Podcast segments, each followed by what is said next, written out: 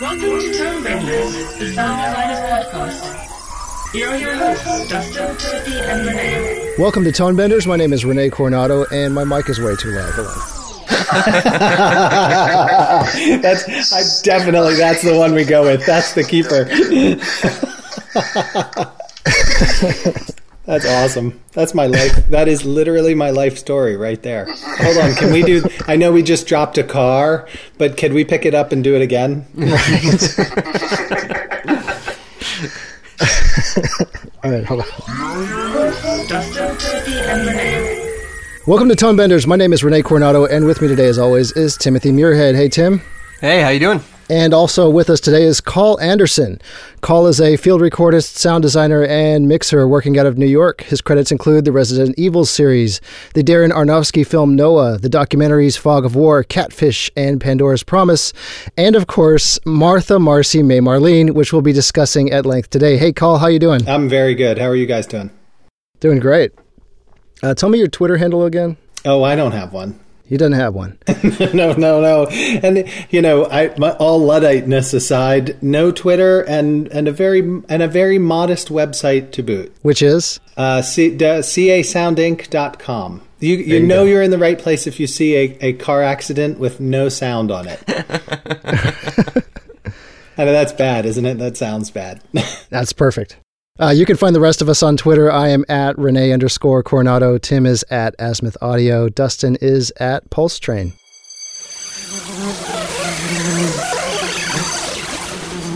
Sound is an important part of any film, and it's most obvious when you use the Hollywood tentpole films like Iron Man. There's huge explosions, and the sound m- matches what's on screen. But sometimes the best sound design work is when it's a little less notable, and the sound is being used to uh, set the mood and the tone of the film.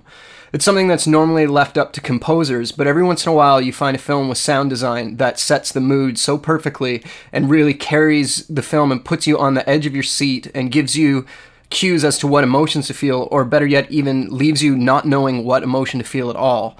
And we're lucky enough to have sound designer Carl Anderson, who I think achieved this amazingly with the film uh, Marcy. Jeez, I always screw up the name of this title. Yeah, me too. Quite all right. It's completely understandable. Yes, I like. I just call it M4 now. Martha, Marcy, May, Marlene. Martha, Mary, May. Mar- I just did it again. Oh my god. I'm leaving that in there. Martha, M- Martha, Marcy, May, Marlene. Martha, Marcy, May, Martha. I can't even say it when I know what it is. Martha, Marcy, May, Marlene. That's good. With the film Martha, Marcy, May, Marlene. And we have him here to talk to us about what he did on this film and kind of take us through the subtle ways he used sound to create the mood. But I thought the first thing we could do is get to know a little bit of your origin story, Carl. So, do you want to tell us how you got into the sound post design world? Well, I was a kid growing up, um, you know, j- bouncing back and forth between parents who were in uh, uh, uh, Kentucky and Iowa. And my mom was a disc jockey for a country radio station and had a boyfriend who owned a recording studio. And, you know, Sundays, my mom had, she had a daily drive show that was actually pretty, pretty popular. And, and Sundays she had to do this sort of the, the, the requisite DJ thing where you, you you know show up at the station and play music and it was from six to midnight, and so I used to make mixtapes for my my brother and I. My, I have an older brother who's great musical taste and and had a huge effect on me in listening and finding new bands and stuff like that. And so I would constantly make mixtapes for him, and that turned into cutting quarter inch and making commercials for for my mom, and then you know helping at her boyfriend's recording studio, just sort of crawling under the console and fixing things and playing with things. And that sort of all led me to not be afraid of sort of playing with different devices, certainly from the technological aspect. As I sort of got through college, uh, got through high school and into college, you know, I had a very strong sort of vein of artistic creation uh, through music and and through production, and that sort of led to you know circuit and integrated circuit design, uh, which you know led to a job out of high school that was uh, des- designing circuit boards.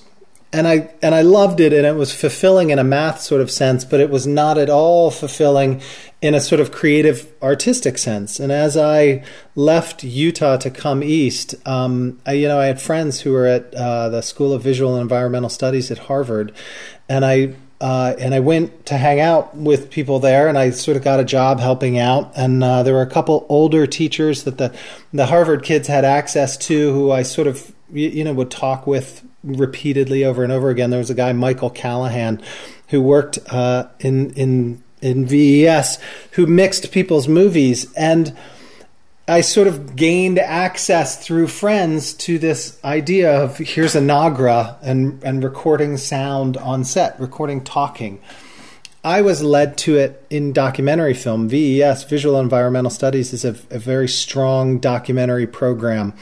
And it sort of got me to fall in love with not only the filmmaking process, but the sort of looking and listening and watching and sort of what documentary as verite uh, was. And as I sort of started to explore that and explore sound on set and recording actors talking, um, you know, I sort of learned a language of filmmakers that I, I you know, started to like. I, there were certain films that that spoke to me there were certain films that I started to watch and and then I learned to sort of talk about them and explain what was going on in my head with them.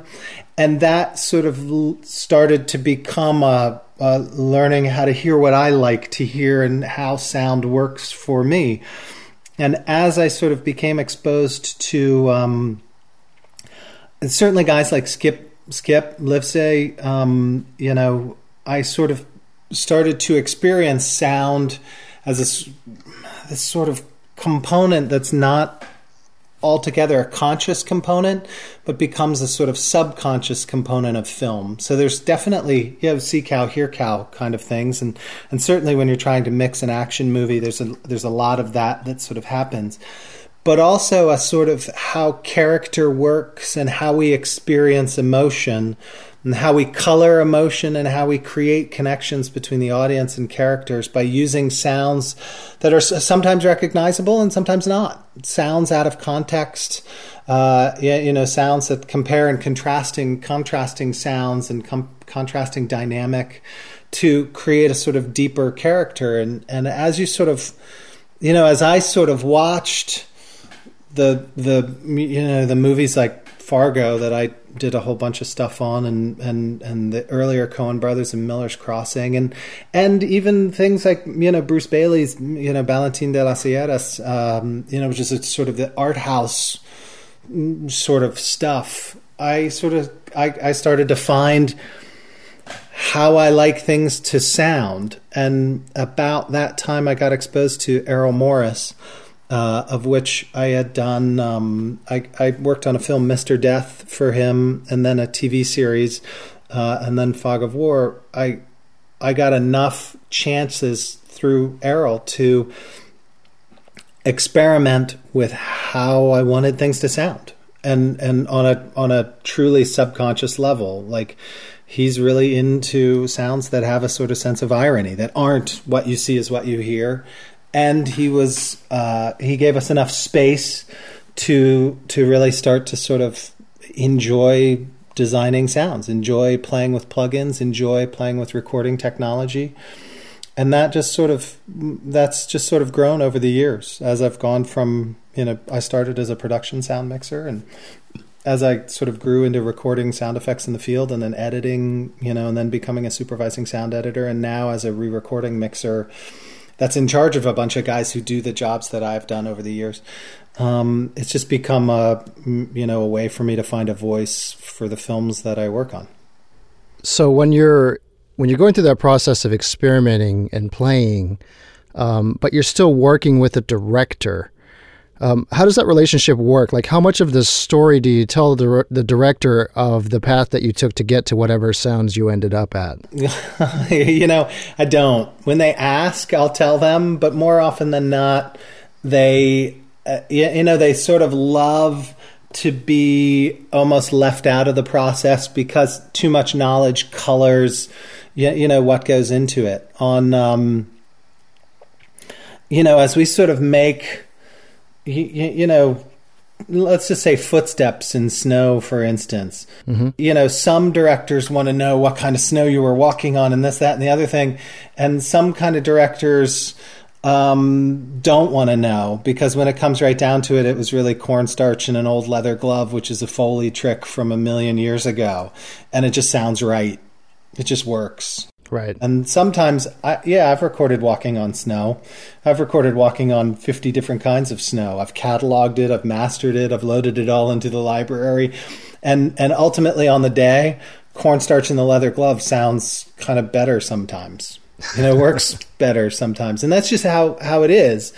The, you know, in Martha, we wanted to create a, a sort of emotional connection to to the lead character's uh, disconnection with place. And so instead of using, you know, music to make emotional things for her, you know, I took her voice, and uh, I'm friends with the guys at Audio Ease who make a plugin called um, Altiverb mm-hmm. and Speakerphone. And uh, one of the plugins that they made a long, long time ago that I just love and and use all the time is called Riverrun. It's a granular synthesis engine that lets you sort of tweak. And uh, you know, I took the lead character, sang some of the more important lines in the movie, and loaded it into Riverrun, and and with some EQ and some extra reverb and stuff, and started to tool around until I could get these sort of musical evolutions that hearken to that that draw from the frequency content of her voice and so it's these sort of singularly alone sort of sounding they sound almost like string instruments. And that's her talking from the actual film. And i think it you know it's like one of those things that it works because it is the frequency content of her. And it works because it is the sort of timbre of her voice. And and yet you, you know i don't think sean wanted to know that's what was going on you know, I think he knew it worked for him. He didn't need to know why it worked for him. I think you spelled out that whole process on designing sound. Yeah, there's a little video of me screwing around once because we were ta- Sean and I, not Sean Durkin, the director, Sean from Designing Sound, who's also a total sweetheart. Uh, he and I were talking about it, and I said, "Oh, I'll try and make a video and see if it isn't too stupid." No, you know what? I watched that video and I totally stole that on the project I was working at it at the time. It's a, it's a, good, good. It's not stealing. It's homage. There's no, you, you know, guys who are scared of you stealing their tricks are they're, they're not that. If I if you if you steal my tricks, you're not taking anything out of my toolkit. The toolkit is what's between my ears. The toolkit right. is the gray stuff that's in my skull. That's the stuff that matters how I build a, the hammers and nails part, uh, you know, I'll show anybody that. Nothing elevates the process more than all of us understanding and creating a little competition and sometimes helping each other. I mean, I I regularly communicate with the guys that I compete with for work for new ideas and new things, and often to even help and work on the films that I'm working on as they call me to help them with the films that they're working on for sure. Yeah, and, and it's such a beautiful community that has evolved lately. You know, yesterday I was in the studio cutting Loop Group for a film that another member of the community, uh, Martin Pinosol, um, you know, he reached out to me and said, "Hey, we need some Texas people for this film that we're doing." And it's like, yeah, I've got Texas people. I got that. I got Let's that. do this. Yeah. Um, before we dive too deep into Martha, Marcy, May, Marlene, let's just kind of set it up a little bit with uh, uh, the premise, the overall vibe of what the film is, um, what it's about. Martha, Marcy, May, Marlene is a film about, uh, a, I mean, literally a girl who who gets taken in uh, by a cult, and her the process of her finding herself and escaping it, and and the sort of arc of of whether she has escaped it or not because it's become such an integral part of who she is. And and as she tries to find herself she realizes that parts of herself are that that process and that leads to a level of confusion that extends beyond the sort of the sort of you know psychology of you know understanding the here and now and and instead becomes as deep as who she really is you know, escaping who you really are or something that has become part of you. And that sort of becomes a disconnect of her and reality. And we sort of watch her go through that to the point at the end, we wonder if she's ever going to escape herself or it, the cult. They sort of become this this thing. That's kind of it in a nutshell, which was not very good. I thought that was great. Uh, the other things that I'll say about it is that it's a very kind of uh, sparse sonically film, uh, kind of reminiscent of True Grit or No Country for Old Men with regards to you know lots of um, BGFX, lots of nats, very little score, very little music, um, lots of space, lots of ability for people to sit and think and kind of just be on camera and have emotions happen with their faces. Yeah. Um, yeah, definitely. and and there's a there's a constant theme of her shifting backwards and forwards in time between the the current moment where she's at the lake house with her sister and the previous moment where she was at the commune with the cult. Yep. Um, and the transitions happen frequently and they happen pretty seamlessly back and forth between the two. It's not like there's some big white flash and and uh, and a color shift and she goes back. It's literally you know there was the first time I actually noticed it was when she was about to go swimming, and she stood up and as she went from standing sitting down to standing up, her shirt changed, and then she was back in the old place. in that scene specifically, we had cut a couple different versions with the voices so that you could have either lead male actor's voice saying, Do you want to go swimming? It was really fun to sort of experiment with how to make that seamless, how to make the, the, the water lapping. You know, there's a whole crickets to water lapping thing going on behind that and you know the move from the sort of field to going swimming. And and I think we went back to sort of the most straightforward voice you know hey do you want to go swimming? thing. But it was always really interesting to hear which lead male said do you want to go swimming?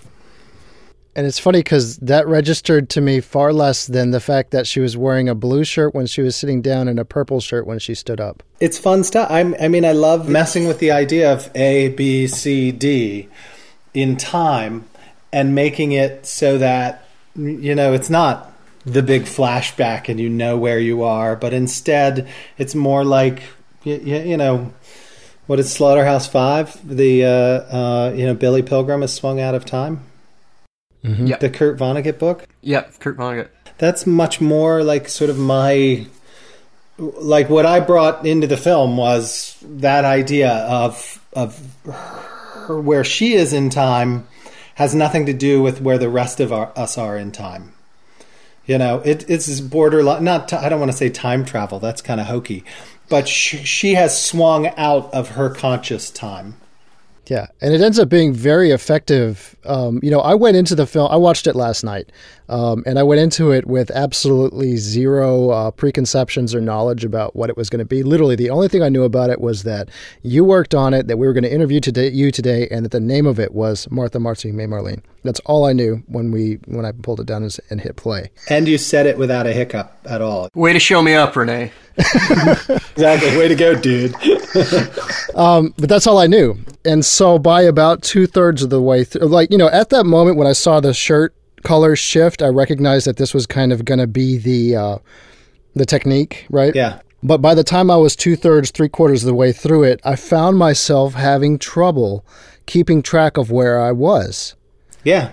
As well, you Um, whether should. I was back or whether I was forward, um, because they're, you know, every, it's not like you're you're back even more than a week, you know. yeah. One of the things that I think really helped and sell so- that confusion, which is what I was referencing earlier, where the sound in this film uh, left you not knowing what emotions to feel, is the techniques that you use in the sound over the course of the flashbacks change. Like sometimes uh, there's one scene where she phones back to the commune and she it's the middle of the night and she's in this lake house and you hear these really uh, almost reverbed out crickets. It's, it's almost like a drone of crickets Yeah, I noticed a cricket thing for sure there. Yeah. it cuts back in time to the middle of the day and she's overlooking a field, but those crickets stayed with you.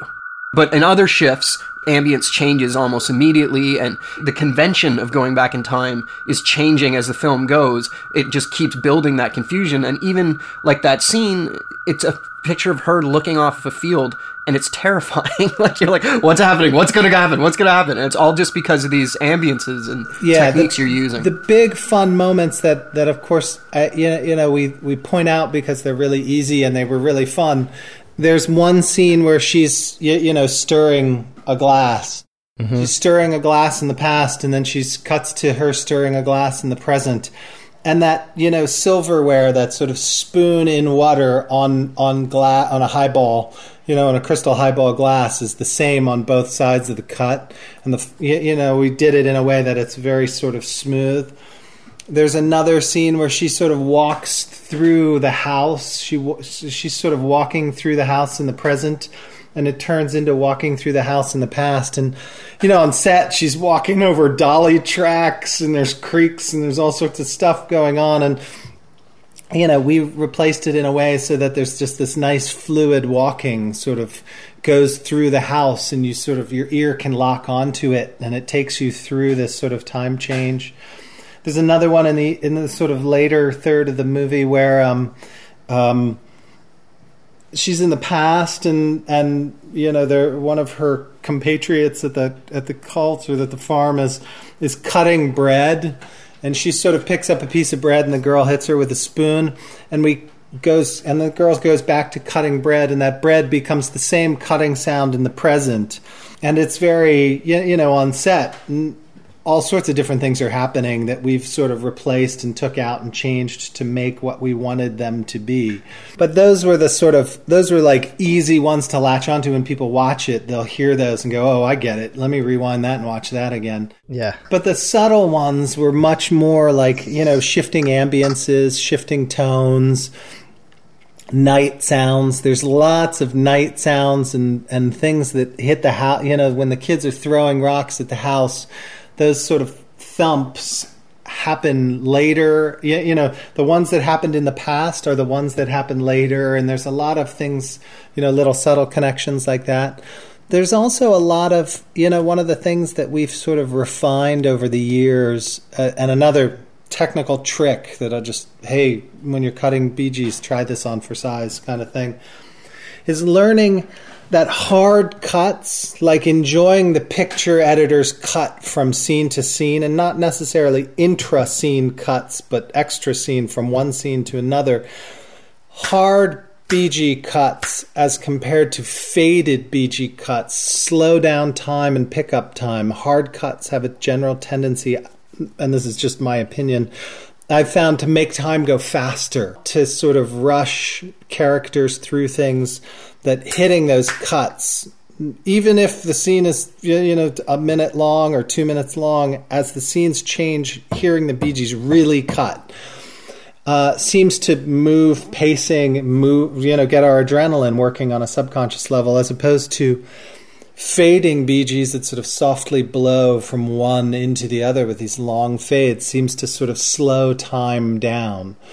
And we used that to great effect on, on Martha. There's a pacing that goes with Zach's editing. Uh, Zach Stuart-Pontier, he's going to kill me for saying it that way. Um, Zach's an, a fantastic editor, just an unbelievable editor. And he really was gracious in letting us work his cut more than what he had done. I mean, he came to us and said, This is how far I got it and he was really open to instead of saying no do it my way do it my way do it my way to saying what can you bring to it? I need more than i can do.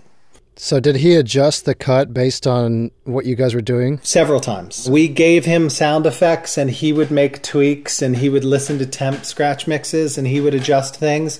But he would also you know he was really good when we brought a new idea to the table with Fucking A, that's way better than my idea. I mean, he was really good with, there's a lot of editors who don't want to hear it. And he was really good with, you know, this is what I got and this is what I'm looking for. What more can you do? And and that was that's just such a pleasure. You feel so much more up a part of the team when when you work that way, as opposed to this is my guide track. It doesn't sound like my guide track. It needs to be like my guide track, which makes me uh, makes us in the sound department not feel like we're on the team.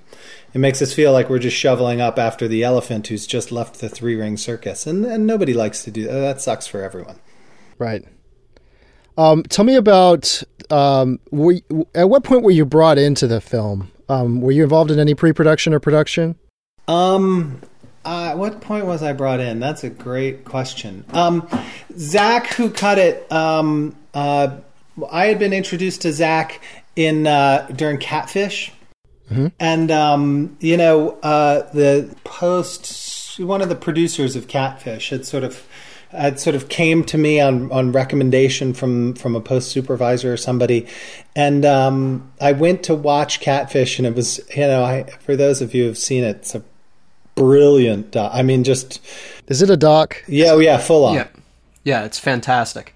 Uh, there are definitely places where, you, you know, somebody went, oh my God, did you get that on camera? Hold on, film it again.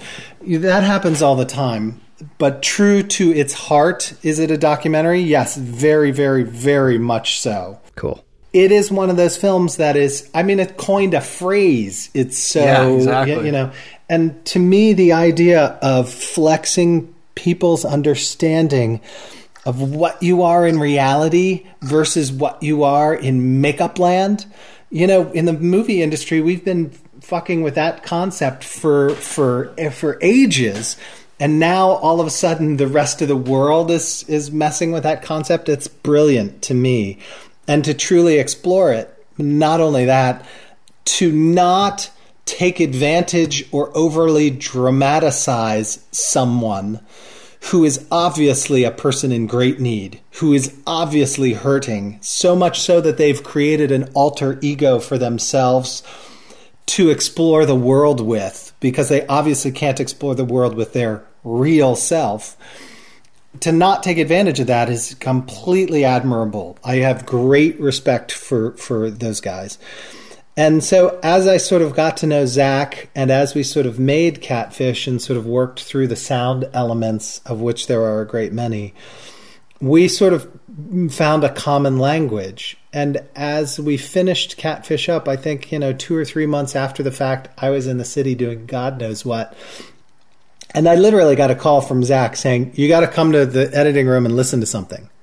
I was like, listen to it. And he's like, yeah, listen, watch. I don't know. You just got to come in. Just, what are you doing? And and I, you know, I know when people are that excited about what they're doing, it usually is good fun to go watch, go experience what they're experiencing, join them in whatever their journey is. And so I came down, and I mean, he was like assembling dailies or something. He was he was you know very it was very early in the editorial process, and so we started talking about you know, I watched what he was putting together, which was awesome. And we immediately started talking about what, what is very much one of my favorite subjects, which is the geography of character. How characters interact with place. Who I, not who I am, who I am where I am at. Because I think sound often grounds character so that we can build on top of it you know sound places a character at a place so and that gives them a foundation to build a house on top of that that makes the cool little looks the cool little eye movement the cool little lip movement that actors give you all of a sudden mean much more when you know who they are where they are. So I, you know we just immediately started talking about stuff like that and it seemed like sean and i communicate pretty well. Um, you'd have to ask him, but you know, I, I certainly like dealing with him, and uh, I, I actually love dealing with him. Those guys are the guys at Borderline. Sean Durkin, Antonio Campos, and Josh Mond are three of the most youngest, most accomplished, most creative guys I know. They're just fucking awesome. And I've worked with all three of them now, and I and I and I adore them all. Um, Antonio's got a film called Simon Killer that should be coming out if it's not out or something like that, which is fantastic. It's like the logical next step to the sound design of Martha. And then uh, I just did a very short piece with Josh Mond, um, which is also entirely sound design. It's beautiful sound design piece of a guy in a hotel room that's just unbelievable. And it's only like seven minutes long. It's brilliant. So, Carl, just to give you a, quick background on how we uh, came to be speaking today, a few episodes ago on our podcast, we talked about how to best interact with directors because on a forum someone had kind of written in and threw the director of the project they were working on under the bus and just complained about them. So that led me to reading on your uh, blog you wrote about your experience on martha and you wrote that sean the director listened to new ideas used those ideas to create even better ideas. And as often the case when we had something that had to go you knew why and it was always for the better of the film Yeah. and we were thinking about how that's like you seem to have such a great symbiosis and you mentioned uh, that you still love the flies but they didn't make it in so i thought that was funny too Yeah, there. So there's a whole idea in Martha, like that we this whole road that we went down. That that every time you sort of saw the lead character of the cult, you you'd hear little flies in the background. And you know, my dog had. Uh, this is a really funny story. My dog had, of course, taken. A, I live in the in the woods, and my dog had taken a crap in the driveway, and it was a hot summer day, and and in walking past it, it was just teeming with flies. So of course I did what any good sound designer would do is I got a recorder and and stuck it right right up next to the crap. I mean really close. And and made an hour long recording of of flies. And they're not it's not a swarm of flies, it's like 20 flies. So it sounds really great. It's got great detail and it's very shapeable. So we built this whole thing with flies around this sort of cult guy, and it was really subtle. And it was too much. I mean, it was too much. It was too good. You know, it was totally cool. But it wasn't good for the story. It was just totally cool. Right. The deal is, and and and I've had great experiences with directors and editors, and I've had awful ones. I mean, I'm good at what I do because I have fallen down so many times. I have fucked it up so many times, pardon my French, that I've learned. I've gained experience by hitting my thumb with the hammer countless times. So ultimately, what the films that I try to work on, the editors that I try to work with, are the editors who involve me in the creative process. They recognize that I am like the shortstop or the third baseman or the you know they get that to get the guy at, to make the double play I'm an integral part of that process and there are some editors who who and directors who who who get it who roll with it. And there are some who don't need that to be that way. They need it to just be about the decisions that they want to make. And and it's not that they are more or less creative or better or worse than. They're just not the ones that I particularly want to to expound my career working with. So I actively hunt out, I actively look for and try and form relationships with the people who they have an idea and it is very much a I am looking at the box from this side. What do you think? and and I can say openly and honestly, huh, I definitely see the box from that side. I completely understand. But I'm just going to take a walk around to this side of the box and I see a little bit that I could maybe add. And the directors that I truly love are the directors who go, "Holy fuck. I got a I got a bigger idea, you know, and they all of a sudden explode with a whole new thing that the combination of not it wasn't A, it wasn't B, but A plus B equaled much more than C.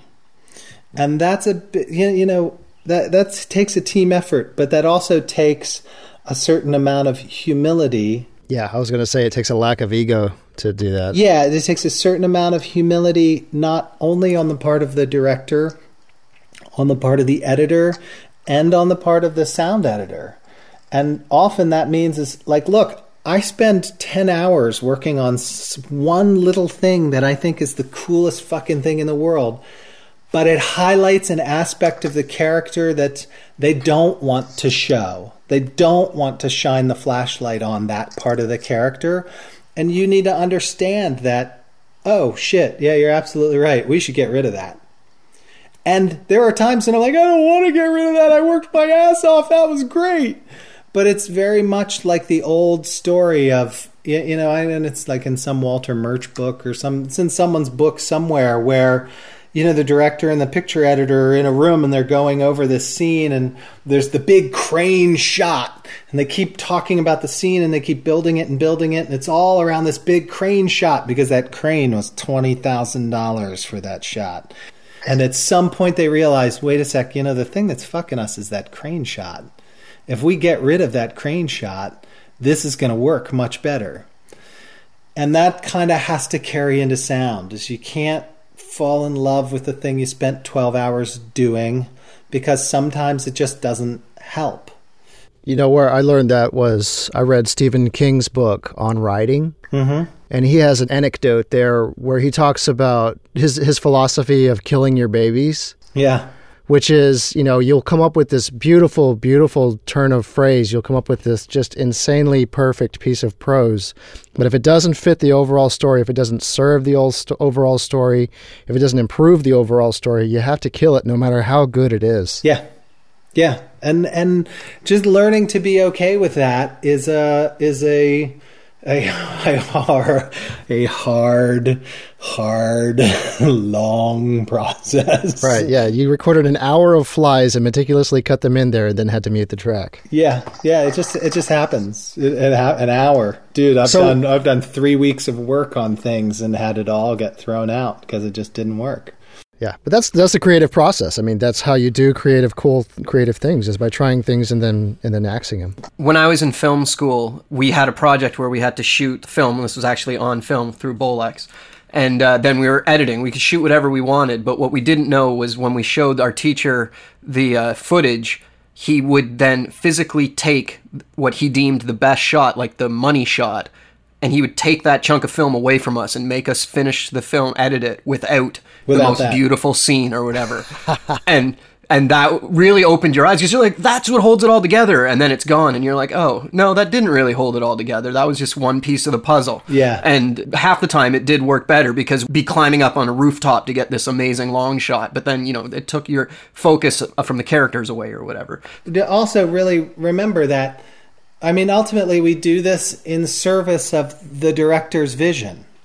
And in as much as I, you know, I, I can't stand it when when everything I bring to the table is shot down, or or they don't ask me to expound, expand, to grow the creative process. It's, those aren't my favorite guys to work for, and generally I figure out a way to not do it. I mean, too much to my bank account's dismay. you know, ultimately, once I make the decision to get involved with a director, you know, I'll say to them, look, I have a devil's advocate argument that I'm going to put out there and and you, you know, just take it or leave it. My experience is going into this argument that I'm going to make, but it by no means is there to dictate anything. I'm just there to illustrate another view. And and it is always with complete respect of what you're trying to do. I'm trying to help. And most directors are very favorable with that kind of discussion. And they often take into it into account and they often still make their own decision. And ultimately when they do, you know, you sort of got to go with that. But I choose to try and form relationships with people that I trust. There's a very young director that uh, Travis Singer, who I did a film with called Desert Cathedral, and you know there were there were several things that we would go back and forth with in in order to try and find the right sound for the movie. And and there were times when you know he could articulate what I what needed to happen. And there were times when he he couldn't. He's a he's a younger guy. He couldn't say what's wrong with something. He could just say it's not finding it. It's not perfect for me and so it's okay well let me try and experiment this way or that way or try and give me some look for some more words some more direction. But but ultimately my my ability to find a trust in him. I trust him.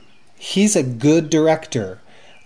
I we found a way to communicate and and and his decision making process was one that could encourage my genuine trust in his decisions.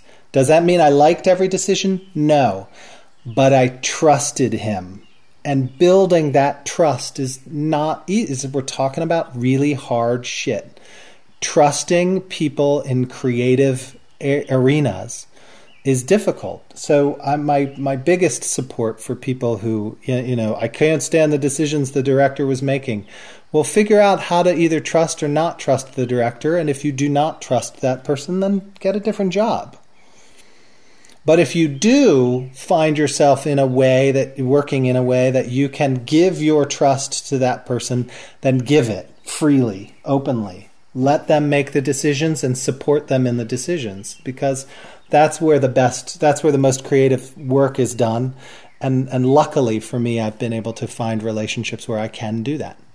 Uh, you know, I think those types of, of, relationships just kind of naturally have a gravitational pull to one another. You know, people can tell if you really enjoy working on their project or not. Oh yeah.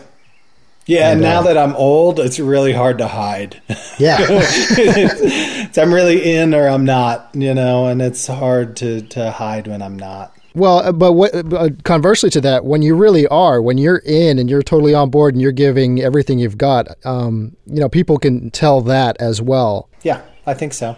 And you really start to become part of uh, of a team. You know, that's why you know a lot of directors have a crew of people that they trust, and it goes beyond just the actors. It's more than you know. Um, it's more than just director actor. It's it's the rest of the team as well, and you know, and and the same is true of, of video cutters and, and audio people. You know, uh, Robert Stone, the guy who directed Pandora's Promise. This is our fourth or fifth or sixth film together. I, I trust Robert implicitly, and and he, I would argue, the same with me. And there are times when he knows, like, ugh, I can't stand this, but I. You have more experience than me with this, and I bet you're right. I'm going to go with what you're saying because I think you're right. Even though I hate it, we go back and forth with that a lot, but he, you know, he makes just awesome documentaries, and and I love that relationship of, you, you know, he trusts what I do, and I trust what he does, and it's very, it's very rewarding. It's very fulfilling. So tell me about the spotting session on Martha. Um, how do you go about it? How much of what you spotted made it into the final mix with regards to you know ideas and concepts? Like, what was it like? The way that most of my spotting sessions work are we often I try and hey let's get together and watch the film before you you guys even think about locking.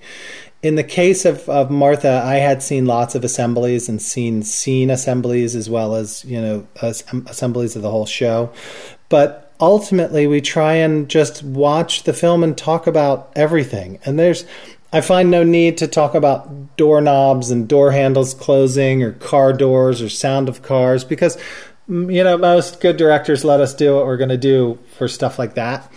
Um, but in terms of arc and character and, and tone, we sort of talk a lot about you know what is this character at what what are they you know psychologically experiencing at this point? And what are they experiencing at this point? And you know and in that we cover the sort of ADR and the footsteps and the sort of and how should this guy sound? And is he a dominant person or not? Or you know there's things like that. But really we want to know as much as we can about sort of character and shape of character and and I take notes and stuff, and then I sort of you know you know most directors and that I work with regularly, editors and directors, because I work very closely with the editors as well.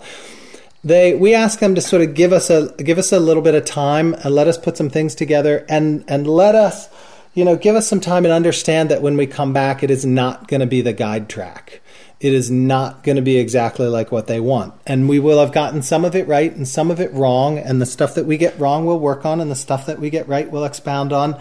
But give us the creative freedom to expand the ideas past where they are in the avid. And and you know you can sort of tell who you who we like working with because the people that I like working with most say, yeah, do it up. Show me show me something better than what I got. And every so often they're like, nah, I like what I got and every so often they're like, no, actually, that door is way cooler than what I got. Way to go. Good stuff. So that's kind of uh, the process is not that complicated. Like, talk about the movie. Do you stop and start? How do you take notes? Yeah, yeah, it's an all day affair. It's a lunch affair. yeah, yeah, mine are too for sure. If if if I have a director I'm really enjoying working with, our spotting sessions take for damn ever. Yeah, because we get into philosophy and Could, totally, totally, and and and a lot of that process, if you haven't worked with that director before, is you know finding out who they are.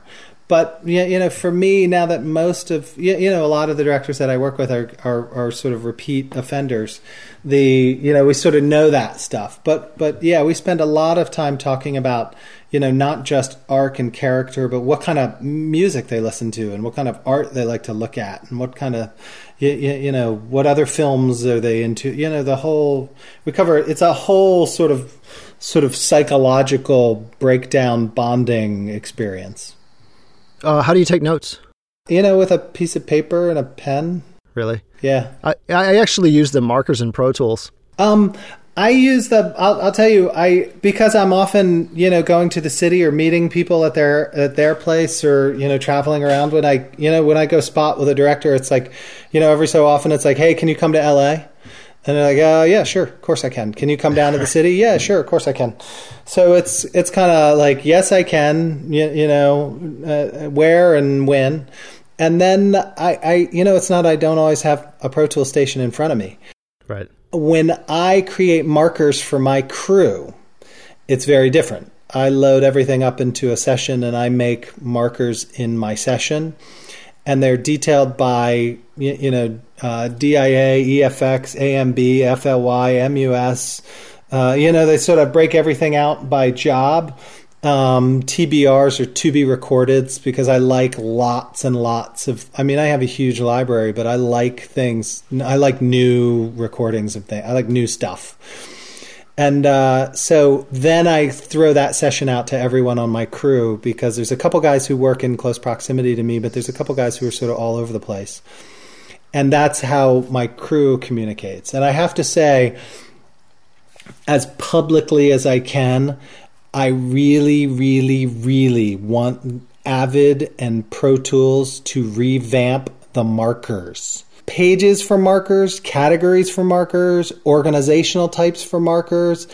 Think about how much shit we could actually get done if markers didn't suck and I really, really, really how to encouragely say. I mean, we're on Pro Tools 11. Right. I've been talking to to Tim Sebo and people at DigiDesign since oh my god for 10 over 10 years over from 4 since 4.3 about revamping the markers we're on 11 and they still haven't done it so when you cue a, a film out for uh, for notes for your your crew, are you using different Pro Tools sessions and laying down different markers in a different session? No, no, no, no. It's one session. And remember when you can only have 99 markers and now it's 999? I usually work in super sessions. Um, I mean, Pro Tools is certainly strong enough now. You know, the HDX hardware is fucking is pretty powerful. So I usually work in a super session, and uh, and and usually that's that's how I get you know all my notes to everyone. You know what we do is we use Edicue. Mm-hmm. Um, are you familiar with that one? Yep, totally. Yeah, so we use that. So I'll I'll do the same thing. I'll have you know I'll have a you know a, a you know a dialogue track note, and I'll have ADR tracks per, and you just mark them with region groups, and then you type into the, the, the name of the region group, whatever the note is, yeah. and it spits out nice spreadsheets. You know, from when I was making cue sheets, used to be great, and and certainly when you know, like for Foley cue sheets and stuff like that. Um, but we just sort of got to a certain point where, you, you know, my crew. I've worked with the same crew for, I mean, yeah, you know, the guys who work for me have been around for quite some time, and so they kind of know what I'm talking about. Right. They got a pretty good sense of it, and and even the Foley guys you, you know, either Marko Costanzo or, or Chris Bain. Like they just know, they know me. They know what I'm sort of looking for, and anything that's a hero thing, like I, you, you know, well, I usually, you know, if it's a really hero thing, I, I'll do it myself. You know, or I'll tell them like, hey, it's going to get played at eleven this is going to get played at 11 so it better be good the guys know like they're not going to be able to this isn't going to be a normal normalized sound effect they're not going to turn this one down they're going to turn it up and lean on it so you know they sort of they get a pretty good sense of that and and as I want creative freedom from directors and editors, I have to respect the process and give that same creative freedom to my crew. Right. You know, part of that is in, in the land of in, in the land of markers and notes, being descriptive, but also being descriptive in a way that they can they can experiment. Leave space for them. Yeah, yeah, breathing space. On Martha, I noticed a couple things in the credits. A, there wasn't a huge sound crew on it. No, no, me, me, Matt, John, maybe one or two other people. These are uh, people that you work with regularly? Yeah, all the time. And how far back does that relationship go? Matt Snedecor and I have been working together for um, 10 or 15 years. And, uh, and John's been on my crew for the last five. You got a full title card in the credits. Is that something that you had to fight for, or that just happened? I did. there you go. Good answer. You know, uh, here's the thing. I first of all, I'm I, have never considered myself a sound designer. I know guys who are sound designers, and they are so much smarter than me. I like really consider myself to be quite an idiot. Um, I, you know, Craig Henighan is a really smart guy. I'm not as smart as Craig. Uh, you know, I I I will always sort of consider myself a supervising sound editor, and I have started in the last two years to maybe the last year to really be able to hear dialogue well, to be able to mix dialogue. You know, I'm starting to get to where I think I can mix dialogue as well as it I could think I can hear it in my own head. So I I am the last person who would insist on a credit in any way, shape, or form. I have a pretty good idea of what I do every on every film. I have a pretty good idea of how important I am to the film, and I don't need a little bit of text at the end of the movie to tell me that. Uh, you know, I used to work for Sidney Lumet, and Sidney used to say, "Your credit is your paycheck," and and frankly, that kind of rings true for me. I mean, there is nothing fancy attached to to a couple lines of text at the end of a movie but there's a lot fancy attached to a director saying to my face, "Thank you very much," and and calling me on the next one. I don't worry too much. But I mean, Robert gave me a sound design credit at the head of Pandora's Promise, and and I was embarrassed. I'd love to talk about the dialogue on Martha. Um, I, I, it really stood out to me as being exceptionally good. God, it was brutal. I could tell. Here's the thing. I could tell that the elements that you got were probably brutal, not by how they sounded in the mix, but by how they looked on camera. I mean, these are people that are outside speaking softly, whispering. Um, you, you know, first of all, when when you're on like uh, HD cameras and you know the new technology and and you know the the Arri Alexa and stuff like that, you you know you forget how I mean, in like five years, you forget how bad film cameras sound. And oh my God, learning how to get rid of camera noise all over again was really, I mean, we just fought for every single line of the movie. And it's not because the production guys did a bad job or anything at all. You know, you, you do the best you can on set. You're up against shit on set that you, we just can't even fathom in post. Mm-hmm. And as an as an old production sound mixer, I recognize that. Um, it just is, you know, it's just hard. It's just hard. I think what what was really hard was actually keeping the tone of the voices true to what I know about the actors. Um, you, you know, um, the lead female is she's got a really good voice and I really like the quality of her voice and maintaining that from body mic to boom mic to body mic to boom mic is you know that's a that's a skill that's a tricky job um, I, of all the actors in that show um, Brady Corbet is probably the one that I've worked with over and over and over again who who I personally know and and enjoy my time with. And you know, making sure Brady sounds like what I know Brady to sound like, making sure that the nuances that he brings to performance, and, and not just Brady, but every actor, you, you know, that's a skill and a craft, and, and to, to represent, to help them do their best work, you know, from, from a sound perspective is, boy, is it hard. Yeah. I, you know, I got to admit, like in the last I mean, shit, in the last two years alone, you know, processing power in terms of computers has actually let me start to learn how to learn to has has helped me learn to use like RX effectively to learn some of you know WNS the Cedar effectively to not overuse them Right. have a gentle touch and yet let them do what they need to do you know to find uh, companies like I you know I mentioned iZotope RX I've I holy crap in spectral repair Yep. I've done shit that makes people go oh my god how did you do that Yeah. Were you fighting insects? Were you fighting any cicadas and crickets and stuff? all the time Yeah. all the time. And the fortunately for me is that we I live geographically very close to where they filmed. So it was really easy to go get, you know, room tones and things that were matchable and and buildable elements. But yeah, I mean, we've spent the whole entire time fighting awful cicadas and awful night crickets and stuff. And yet we're yeah, you know, able to make it work just by virtue of being diligent.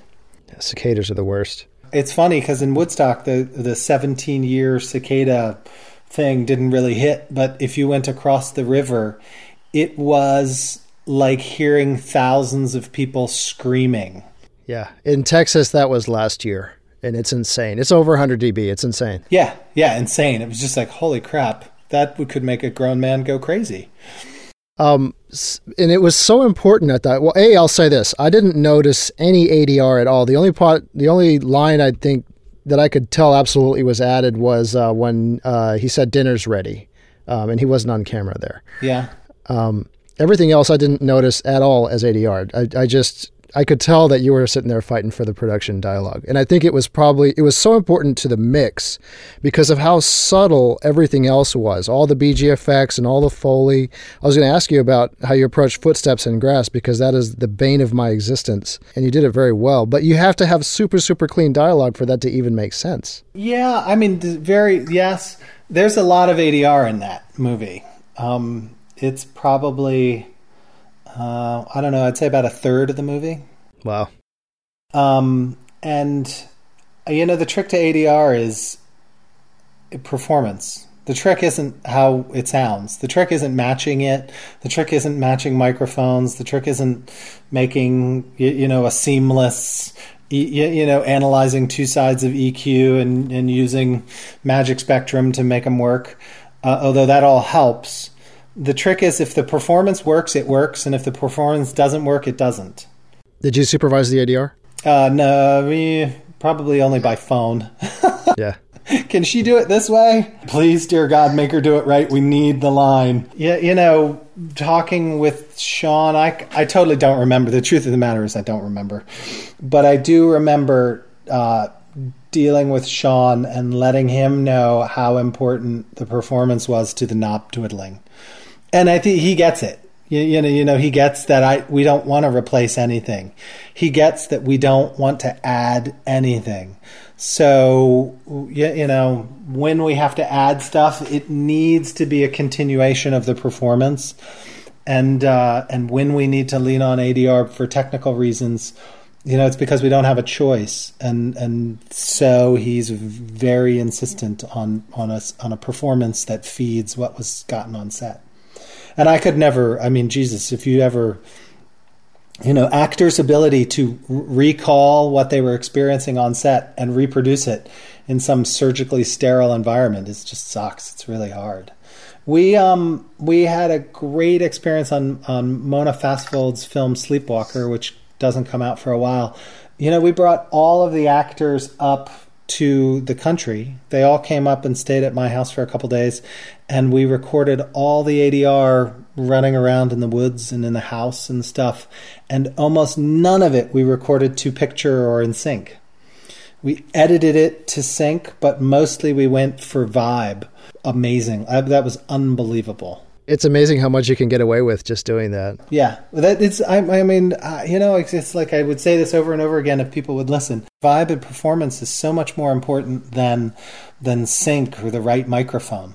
Yeah, I had a little short film that I did recently where, yeah, we just grabbed the film and chucked it on an iPad and went out to where these people were, Yeah, and uh, and cut the couple lines that we needed, and they worked out great. I had one where the guy was like, you know, breaking down crying, and it was perfect. I mean, Yeah, and you're like, that's it.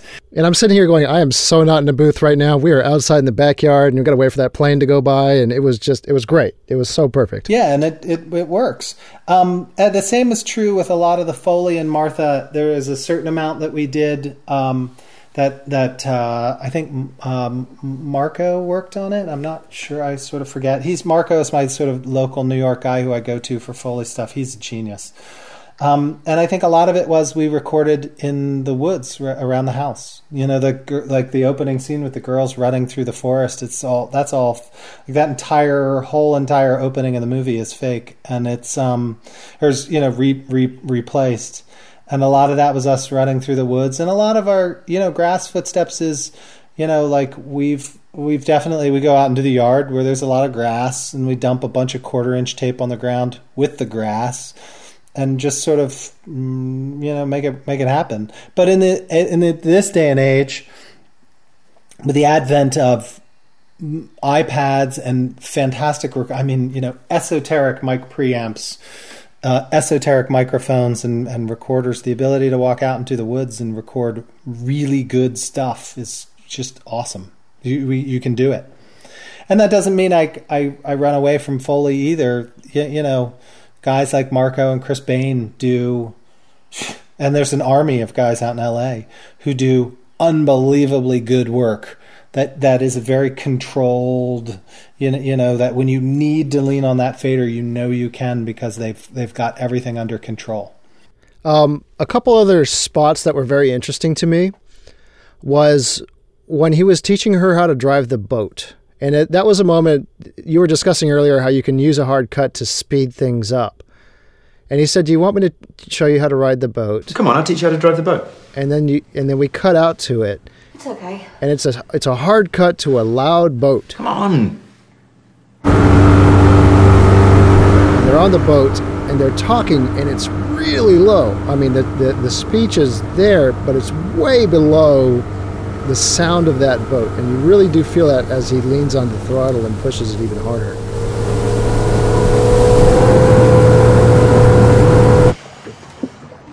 And then it cuts right back One, one. To a quiet shot. Yep. I loved that decision. I felt that was a super ballsy sound decision. You know the funny thing is, is it's not the boat is not super loud, but but it's very quiet before the boat. Right. and it's very quiet after the boat. And that makes that sort of shift to a motor, to an engine, lots of wind, the inability to hear them. I mean, you can't hear them because it seemed louder when you couldn't hear them that well. If you look at the meters, the scene's not that loud at all. But when you can't really hear them that all that well, it feels really loud. You're leaning in for the dialogue, and that makes the boat feel even louder. Yeah, and as I was watching in my house last night with the air conditioner on and the dog click clacking around and all of that, like I lost most of that dialogue. Yeah, they don't um, say anything important. And that's kind of that was what I was going to say though. Is like that shot wasn't about what they were saying. It was about the vibe of what was happening. Totally, totally. Knowing that you can let that go. In fact, the yeah, you know, the tension of that scene arrives from the earlier scene, which is you, know when we're. I, I mean, first of all, the earlier scene on the kitchen floor and him talking on the phone in the background, and then walking in and talking to her. That's all like that's all ADR. That carrying the inherent sexual tension from the earlier scene. You're you're basically in a voyeuristic. that You as in the audience, we are in a very voyeuristic position of her. We are literally looking down her shirt. We are definitely looking at her. We are definitely objectifying her in a subconscious sort of way. She is in a subservient position. She's cleaning. She's wa- she's washing. You you know, this is all like sort of feeds into how we sort of start to look at her character. We're almost leering. And then we cut to the boat, which is like this sort of, you know, are they on a date? Right. Did they go on a date? Is he going to fuck her? I, you know, that's like all of that starts to get challenged. And to set up the next scene of them talking and how awkward they are, you need a moment to ask yourselves all these questions. And the volume of the boat and the sort of not being able to hear the dialogue lets you ask all the questions you don't really want to ask yourself right before the next scene. Exactly. And and I thought that was like I said, I thought that was a super ballsy mix choice. Thank you. And I thought it was cool. You shouldn't smoke. What? The other really obscure dialogue was when they were behind the window. well, they're outside. The camera's inside, but they're Cameras outside. inside. They're outside cleaning a window. Yeah, yeah. And, and it's uh, Martha and her sister. I love that moment. And it is super, super obscure dialogue. There's no mid range or high. It's just kind of low end and echo on them. Oh yeah, just the like phone ring and that. Yeah, and then the phone rings. Super loud inside the house. You can blame me for all of those bad choices. I thought that was awesome. Yeah, that was great. I did lose all of that dialogue in my house too, though I have no idea what they were saying there. But I love the idea of of, of the space and separation and, and sometimes separation to communicate separation between characters we need to make separation between us and the character and and Sean like gives you the opportunity to do that he understands that to really get into the separation between her and her sister we need to create little moments of separation between us the viewer and you, know and the characters on screen and so that's a moment where we can do that and he's confident enough with his decisions to let me be confident enough to to I'm not going to push the, the the the fader a little bit. I'm going to push the fader hard. I'm going to hit it, you know. And so he's really good with that. Another great moment in, along those veins is at the beginning of the movie when she calls her sister and she you can tell she's confused. She doesn't even have the phone up to her ear half the time. Yep. And as an audience member, it's really hard to hear what the sister's saying. Yeah. But that kind of echoes that she's not really hearing what the sister's saying either. And and then kind of like a jalopy truck goes by that obscures half a, half a sentence of the sister. Hi.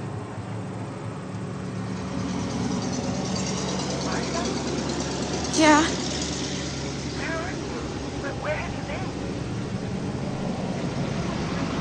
It was a really effective way of letting us know that she's confused because you're confused on, with what you're hearing as well.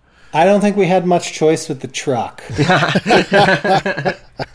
and we were, you know, we were kind of like, yeah, but it's working for us. We love it. we had actually ADR'd that and we decided we just didn't like it. It wasn't as cool. You know, the thing that I like the most in that opening scene is, and, you know, watch it again, way, way back, you can hear the sound of the lawn sprinkler.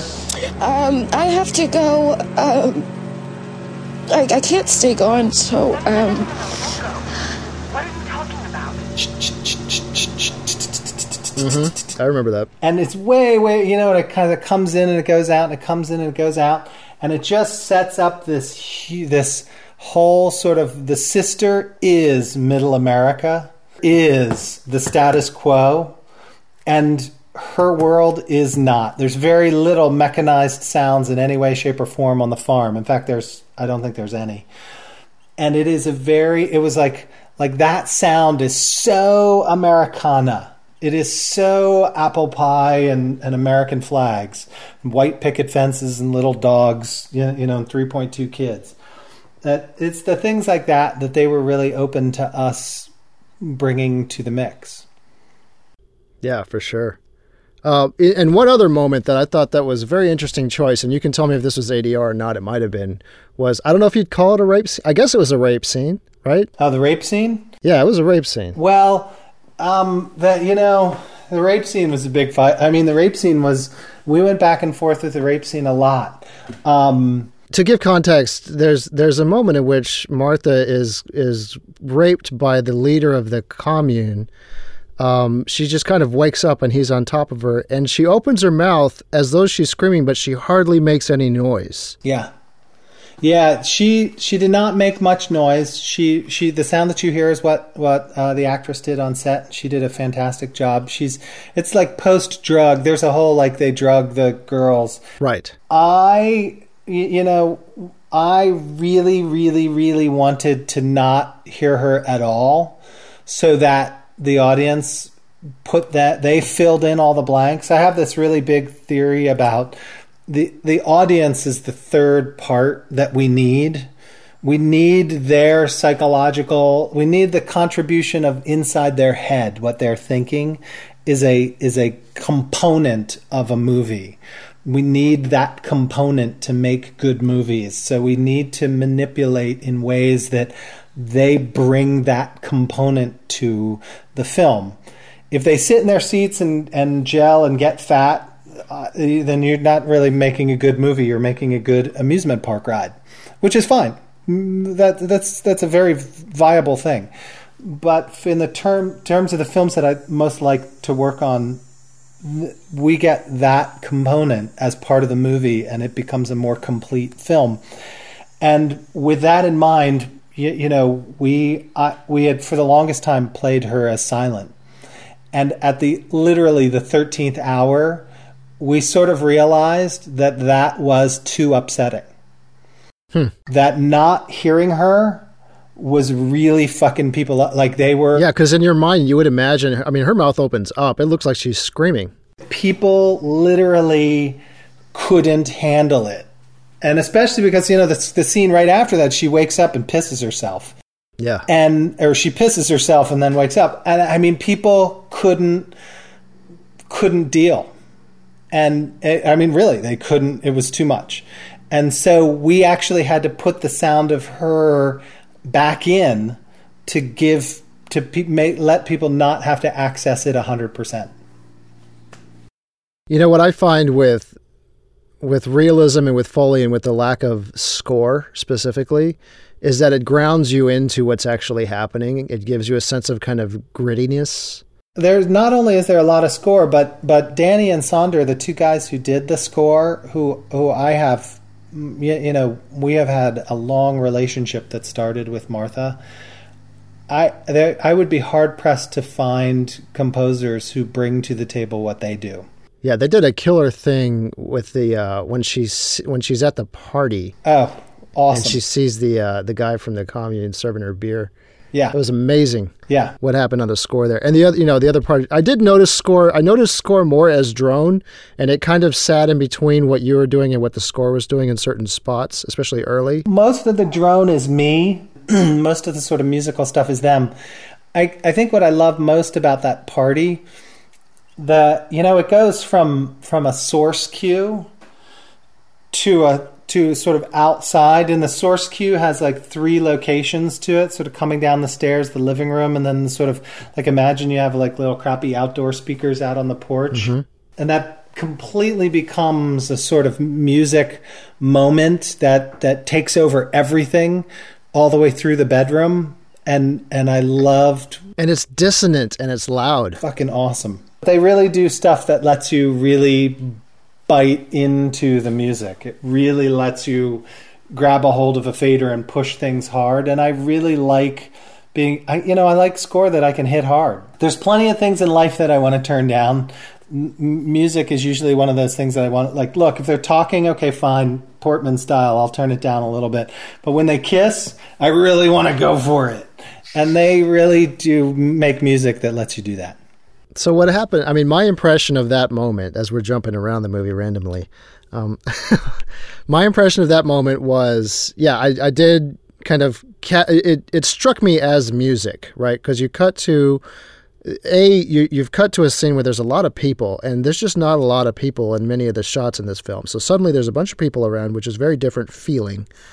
Um, and then she goes and she has this moment with a guy that she recognizes from the cult. Yeah, he's actually not. He's got nothing to do with the cult. Okay, well, she she seems to recognize him as a guy from the cult. She at least confuses him for a guy from the cult. Exactly. And she has this moment. She slaps the drink away from him, and there's I don't know if it's a long crossfade or if just the way the score was written in. I never I never perceived the moment when it shifted from source music to score until I was way into it. Yeah, You know, it's long since passed. it's long since passed. She's in the other room. There, she's freaking out and crying. They're trying to grab her and calm her down. She's saying, "Don't touch me," and the score is just loud and it's dissonant and it's overpowering their voices, even though they're yelling.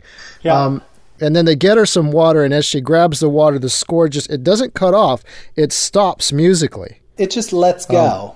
Yeah. It sort of lets go, and I think I had something underneath it. Yeah, there is a drone in there that c- plays through the fade out and then into the next scene. It continues, Yeah, which is probably me. kind of like a room tone drone. Yeah.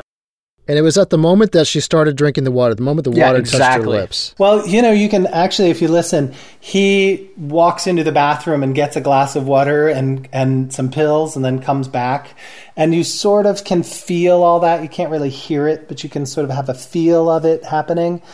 And I mean, just the the beauty of Danny and Saunder is they they get you know what I'm doing, and I sort of get what they're doing, and they I think they wrote in a way that let us do all of those things. Yeah, it was a very powerful moment of the film, I thought. And it was weird because it didn't seem to me to um to be for anything specific. It just seemed like it was cool. Um, I I think it. I mean, yeah, I think it was cool, but I also think it is you know representative of how unconnected she is. Like she is that music. She is completely unconnected. I guess I'm talking more about the stop the moment of stopping and the reason it stopped. I think because we couldn't m- hold on to it any longer. Yeah. We as the audience needed a break. I don't think it's a break for her. I, I think it's a break for us to let us absorb. You know, because the idea is I, if I throw too much stuff at you, you can't absorb it. Now it no longer has power. Yeah. Well, and it definitely gives you space in the moments afterwards to kind of calm down with her for a minute. Yeah, I, it's. I don't even think it's. It's like her where that we're calming down with her. I think it's we're. Although you know it's subjective, so it's, whatever you experience is is what's right. But ultimately, it's to give us a a pause, and that pause lets us breathe for a second, and that gives us a sort of. You, you, you know that lets it sink in. It makes it more powerful. I think. Yeah. It's just like loud sound, loud sound, loud sound, loud sound is not really nearly as impact as as as impactful as quiet, quiet, loud. Yeah. The cool thing about this is how subjective it all is because I took something completely different from that. The way the music ended was that she's in this manic state. He goes into the bathroom, gets her like a Xanax or a sleeping pill, and the second it hits her mouth, it's like modern society or uh, modern technology grabbing hold of her, and the, the medicine is Yeah, changing her perspective, but although it literally wouldn't be that fast. But that's how I kind of took the music dropping out as it cutting off. yeah, I, I I agree. I wouldn't argue with that at all. I think that's a great take on it. What's funny is I never perceived the pill at all. I was so locked into her freaking out, like I didn't even see the pill coming. I, don't- I, I didn't even recognize that it occurred until you guys just said it. Thing is, the pill is the cult leader, you, you know, subdues with with drugs, and this is you've left one cult for another. I think the beauty of Sean's stuff is that he's there's a couple levels going on here. With regards to the cult, you had a, a cool kind of uh, droney thing happening on a couple of the moves into the cult. Yeah, and a couple of the night shots as well. Yeah, a couple of uh, like the, a low thing. It was like a low droney thing, and you actually used it also when they were at the cult and they went skinny dipping over the waterfall there for the underwater stuff. It was a very similar type drone, if not the same one. I have no idea. it felt very similar, and it was interesting because you stuck with it, but it still gave you kind of that underwater feel. Not a lot of not a lot of uh, mids and highs, even though underwater really sounds midi and high. But yeah, the, the stereotypical, I guess, kind of underwater feel. Um, but we stuck with that feel even when the camera popped back up above the water and then dipped back down again. It's not like there was a shift from underwater to above water. We basically stayed underwater even when the camera came up above water, which was cool. yeah, there's lots of. I mean, you know that that that movie afforded lots of creative little things like that that were fun to do.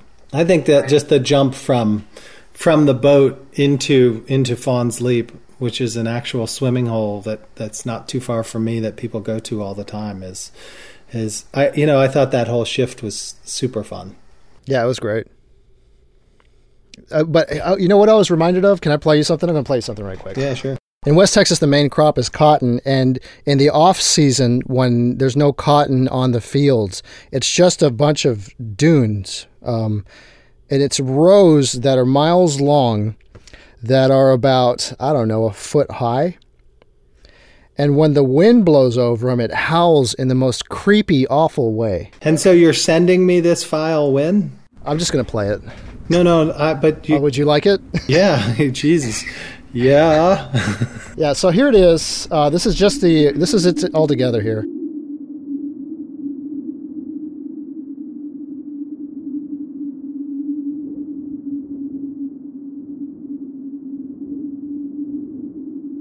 And what I did was I did this I did something similar. I chucked it into iZotope and I just extracted the howling. Yeah. But this drone that I got right here, I I, I I flashed back to it when I heard some of the stuff that you were doing as we moved into the into the commune. One of the techniques that I really like to do is to take field recordings that do have kind of drony elements into them and chuck them into into RX Yeah. um, and then do a noise reduction pass where I, it searches entirely for tonal and not at all for broadband, Uh huh.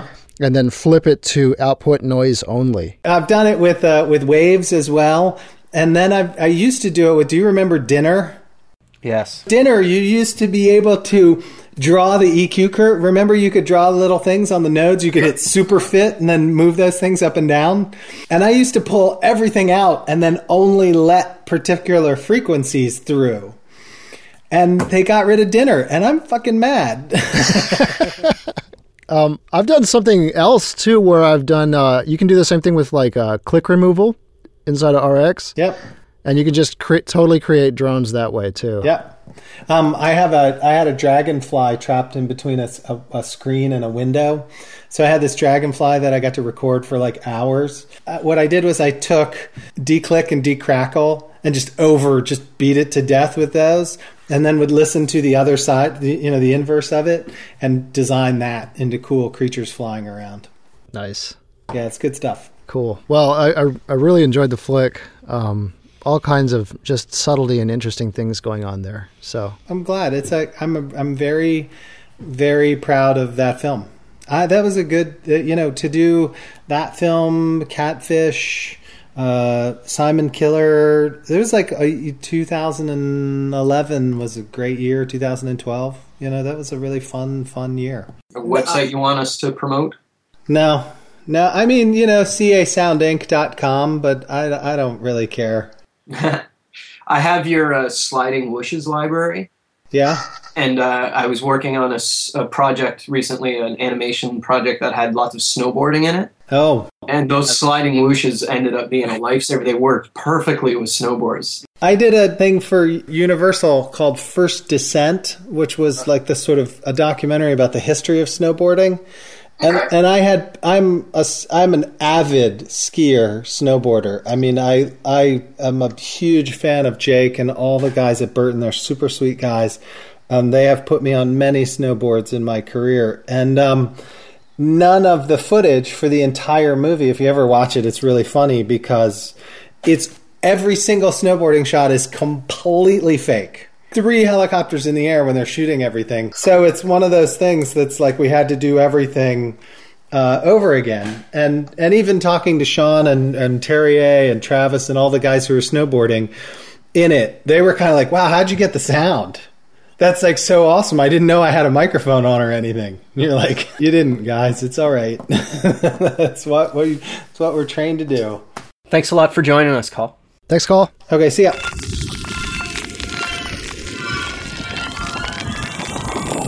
Thanks to everyone who listens and participates in the show. Thanks to Carl Anderson for jumping on with us today. Thanks to Adele Young for letting us bend and twist her voice on our bumpers. You can follow the show at the Tone Benders and go to tonebenders.net to leave a comment. Also check us out at facebook.com slash tonebenders podcast. We'll see you guys next time. Have a good one. Thanks for listening to Tone Benders.